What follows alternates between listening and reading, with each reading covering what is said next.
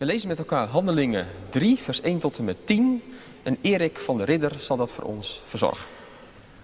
De schriftlezing is Handelingen 3, vers 1 tot 10. Genezing van een verlande. Op één dag gingen Petrus en Johannes, zoals gewoonlijk, omstreeks het negende uur naar de tempel. Voor, voor het namiddaggebed. Men, men had ook een man die al sinds zijn geboorte verlamd was, naar de tempel gebracht. Hij werd daar elke dag neergelegd, bij de poort die de Schone heet, om te bedelen. Bij de bezoekers van de tempel, toen hij zag dat Petrus en Johannes de tempel wilden binnengaan, vroeg hij om kleinigheid. Petrus richtte zijn blik op hem, evenals Johannes, en zei, kijk ons aan. De bedelaar kijkt naar hen op, in de verwachting iets van hen te krijgen. Maar Petrus zei, zilver of goud heb ik niet. Maar wat ik wel heb, geef ik u, in de naam van Jezus Christus van Nazareth. Sta op en loop. Hij pakte bij zijn rechterhand om hem overeind te helpen. Onmiddellijk kwam er kracht in zijn voeten en enkels. Hij sprong op en ging staan en begon, en begon te, te lopen. Daarna ging hij samen met hen de tempel binnen, lopend en springend en godlovend. Alle tempelbezoekers zagen hem lopen en hoorden hem God loven. Ze herkennen hem als de bedelaar, die altijd bij de tempelpoort had gezeten. En waren buiten zichzelf van verbazing over wat hen met hem was gebeurd. Gemeente van Christus. Je ziet hem daar liggen op de grond. Zo rond drie uur s middags. Daar bij de deur van de tempel. Daar op de drempel van het huis van God. Beter daar dan elders, zegt Psalm 84. En daar ligt hij. En hij ziet de benen voorbij komen. Hij ligt op de grond, maar anderen kunnen lopen. En lopen naar de tempel. Gaan ze binnen. Maar hij, hij kan het niet. Hij bedelt. Hij is de veertig al gepasseerd. Maar nooit, nooit heeft die beste man kunnen lopen. En je ziet het voor je. Daar ligt hij op de grond bij de poort. Met zo'n kartonnen bordje bij zich. Ik kan niet lopen. Ik ben vanaf mijn geboorte lam. Ik kan niet werken. Ik heb geen toekomst. Een kartonnen bordje en misschien een pet erbij om geld aan te nemen. Die arme stakker bij de poort. En dan lopen Petrus en Johannes voorbij. Het is tijd voor het middaggebed. En ze gaan naar de tempel en ze lopen langs. En hij vraagt om een aalmoes. Of zoals de NBV 21 kernachtig vertaalt, een kleinigheid. Hij vraagt om een paar euro. Elke dag weer. Vragen om een kleinigheid. Leven zonder ander perspectief. Geen toekomst. Al meer dan 40 jaar. En wat zou je doen als je zo iemand bij de kerk tegenkwam? En die je hulp nodig heeft. Of als je morgen naar school fietst. Of met de trein gaat. Wat doe je? Groet je en loop je weer vrolijk door? Groet je en geef je misschien wat geld wat je nog toevallig in je zak hebt? Want normaal betaal je met de pinpas. Of maak je een praatje? Geef je hem wat aandacht? Of negeer je hem en loop je gewoon door, want je bent druk en je moet op tijd op school zijn. Op tijd op je werk. Of misschien als je wat meer tijd hebt, groet je en je loopt terug naar de Albert Heijn en haal daar even een broodje. Zodat hij kan eten. Wat zou je doen? Waar zou deze man echt mee geholpen zijn? Is dat met ons geld? Is dat met onze groet, onze aandacht, dat broodje dat we kopen? Het feit dat we hem negeren? Wat zou hem echt verder brengen dan die paar euro's? Bedelen bij een kerkdeur is toch geen oplossing. Het houdt je in leven. Maar straks als het kouder wordt en als je niet meer kunt bedelen, beste stakker, waar hoop je op? Zou hij de hoop misschien hebben opgegeven? In het leven van hem dat al veertig jaar zo gaat. Het komt zoals het komt. En het gaat zoals het gaat. Het leven is zoals het is. In de omgeving waar ik predikant ben, in Overijssel, is dat vaak de reactie van mensen. Het komt zoals het komt en het is zoals het is. Het gaat zoals het gaat. De reactie van mensen bij ziekte, bij sterven, bij crises in het leven. Soms zelfs bij stikstof. Het is zoals het is en het komt zoals het komt. Durft hij nog te hopen, die arme stakker? Hij vraagt om een kleinigheid. Zou hij echt niet meer durven te vragen? Zou de fut er bij hem uit zijn? En misschien herken je dat. De fut eruit. Moe. Niet meer durven hopen. Niet meer groter durven dromen. Bij de drempel van de tempel.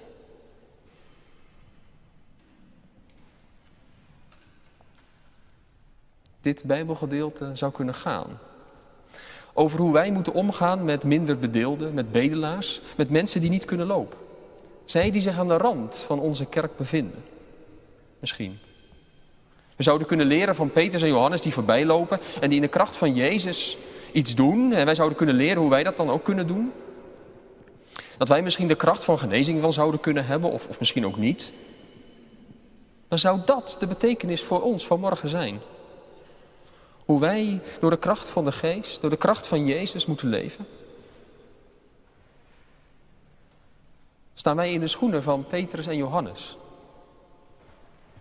Of zijn wij die stakker? Die bedelaar? Die man die lam geslagen is, die machteloos is? Je voelt je misschien uit je evenwicht. Je geloof vind je misschien zo weinig voorstellen. Alles komt op je af en je raakt verlamd. Verlamd door angst.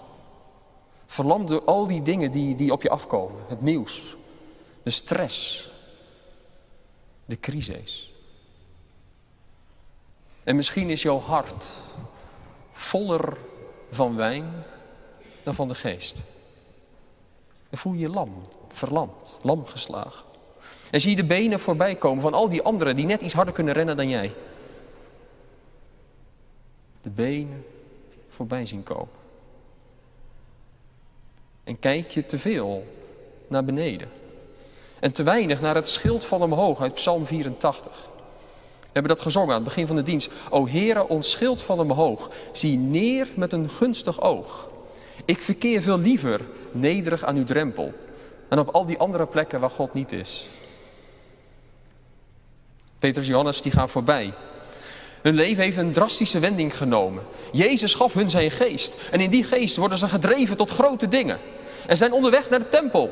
Om daar tijdens het middaggebed vast te gaan vertellen over Jezus. Over de vergeving van zonde. Over de genezing die hij te bieden heeft. Daar wordt in het middaggebed ook om gebeden. En zij zullen er vast meer over gaan vertellen aan die mensen daar. Ze zijn zo vol van Jezus. Ze hebben zoveel water gedronken om het met het beeld van de kinderen te zeggen, dat ze overlopen om over, de, over Jezus te vertellen. En dan lopen ze langs die bedelaar. En hij vraagt om een kleinigheid. En dan spreekt Petrus die arme stakker aan en hij zegt, kijk ons aan. En die man die kijkt. En ziet Petrus en Johannes. En Petrus die zegt, zilver en goud heb ik niet. Maar wat ik wel heb, dat geef ik je. In de naam van Jezus Christus van Nazareth, sta op en ga lopen. En hij pakt hem bij de rechterhand en richt hem op. En zijn enkels en voeten worden vast. Hij heeft geen fysio, hij heeft geen revalidatie nodig. Hij kan ineens weer lopen. Elke dag lag hij daar. En nu, nu is er iemand die hem bij de hand pakt en hem opricht. Iemand die hem bij de rechterhand pakt en hem optilt. En hij kan lopen. Lucas, die handelingen heeft geschreven, laat zien dat die apostelen, Petrus en Johannes, precies hetzelfde doen als Jezus. In de geest van Jezus genezen ze. Als Jezus iemand geneest. In het Lucas-evangelie, dan schrijft Lucas wat voor soort setting het is. En hier is dat de poort. Hij heeft het over een bevelswoord. In de naam van Jezus, dat zien we hier ook. En de actie, hij pakt hem bij de rechterhand. En de genezing zelf, hij staat op en gaat lopen. En de reacties van de omstanders, die komen straks in het vervolg. Hetzelfde patroon als bij de genezingen van Jezus. Petrus en Johannes handelen in de geest van Jezus. Jezus Christus is hier zelf aan het werk. En hij opent een perspectief.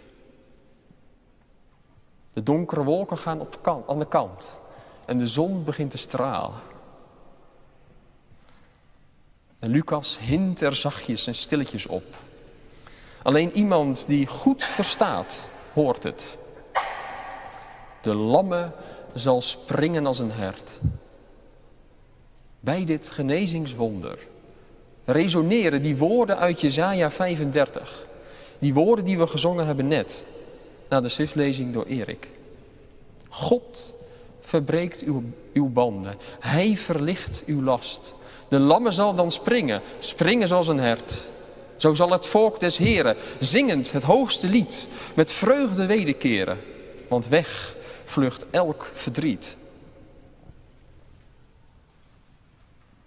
De woestijn zal bloeien. God laat ons weer opademen. Hij richt ons op. Hij pakt ons bij de hand. Hij richt ons op. Want het leven blijft niet zoals het was. Het is niet zoals het is. Het komt zoals God komt. Hij pakt ons vast. Hij doorbreekt. Hij vergeeft. Hij geneest. Hij redt ons leven van het graf. Hij kroont ons met trouw en liefde. Zo komt Jezus. Door de geest. Door Petrus en Johannes hier. Bij de tempel. Een man wordt genezen. Hij gaat vernieuwd en vrolijk verder. Het lijkt alsof hij zijn jeugd nog moet inhalen. Hij gaat naar de tempel, looft, springt en danst daar rond. Nooit heeft hij dat gekund. De grenzen zijn doorbroken. Jezus, de heiland, de heelmaker, is hier aan het werk. En hij, hij kan springen voor God. En Jezaja 35, die oeroude profetie, wordt weer werkelijkheid, krijgt leven. Het is geen poëtische abstractie. Het zijn woorden die werkelijkheid worden. Woorden die levend zijn. Christus, door zijn geest, door die apostelen heen, grijpt ons bij de rechterhand en richt ons op. Heb je dat wel eens ervaren in je leven?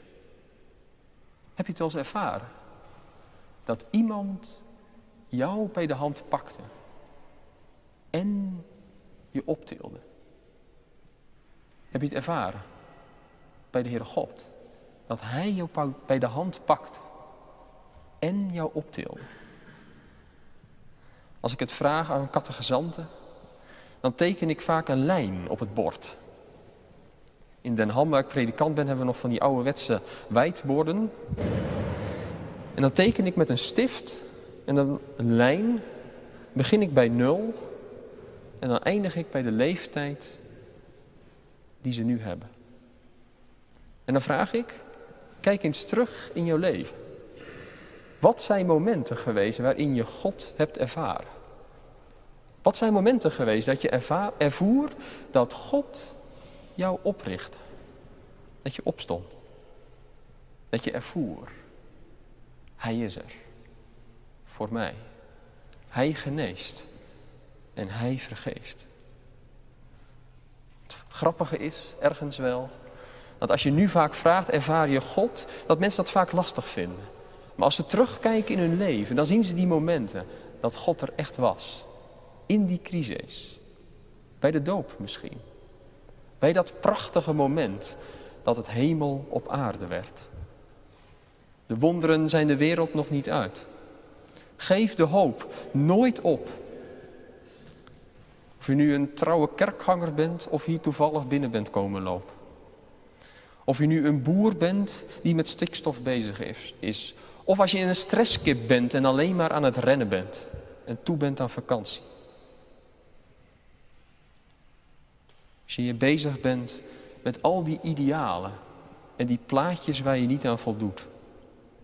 God richt ons op. Hij weet ons te bereiken.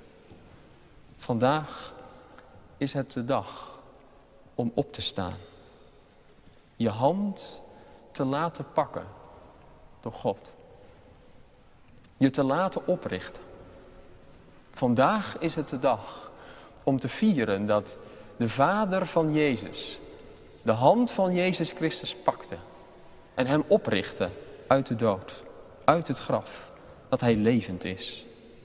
Vandaag is het de dag om je te laten beetnemen door God en door de mensen om je heen. We hebben elkaar nodig om op te staan, om te gaan. Stakker die je bent aan de poort. Ga mee, laat je verrassen door God. Hij kan zelfs verrassen na 40 jaar als je het niet meer verwacht. Het is tijd om feest te vieren, mee te dansen en te springen als een hert. Je bent vrij, vrij om te wandelen, vrij om te lopen, vrij om vrolijk te zijn. En dat hoeft niet pas om drie uur vanmiddag. Dat mag al om elf uur vanmorgen in de kerk. Vrij om vrolijk te zijn. Feest te vieren. Want wij zitten niet aan dit leven vast. Dat gaat zoals het gaat en komt zoals het komt. Nee, God breekt er dwars doorheen met zijn genade. En Hij richt ons op. Hij komt met een perspectief dat alles, alles overstijgt. Want wie kan de woestijn laten bloeien? Wie kan ervoor zorgen dat het dorre land zal juichen? Alleen God. En zo gaan we vrolijk verder. Want Hij heeft ons opgetild. Amen.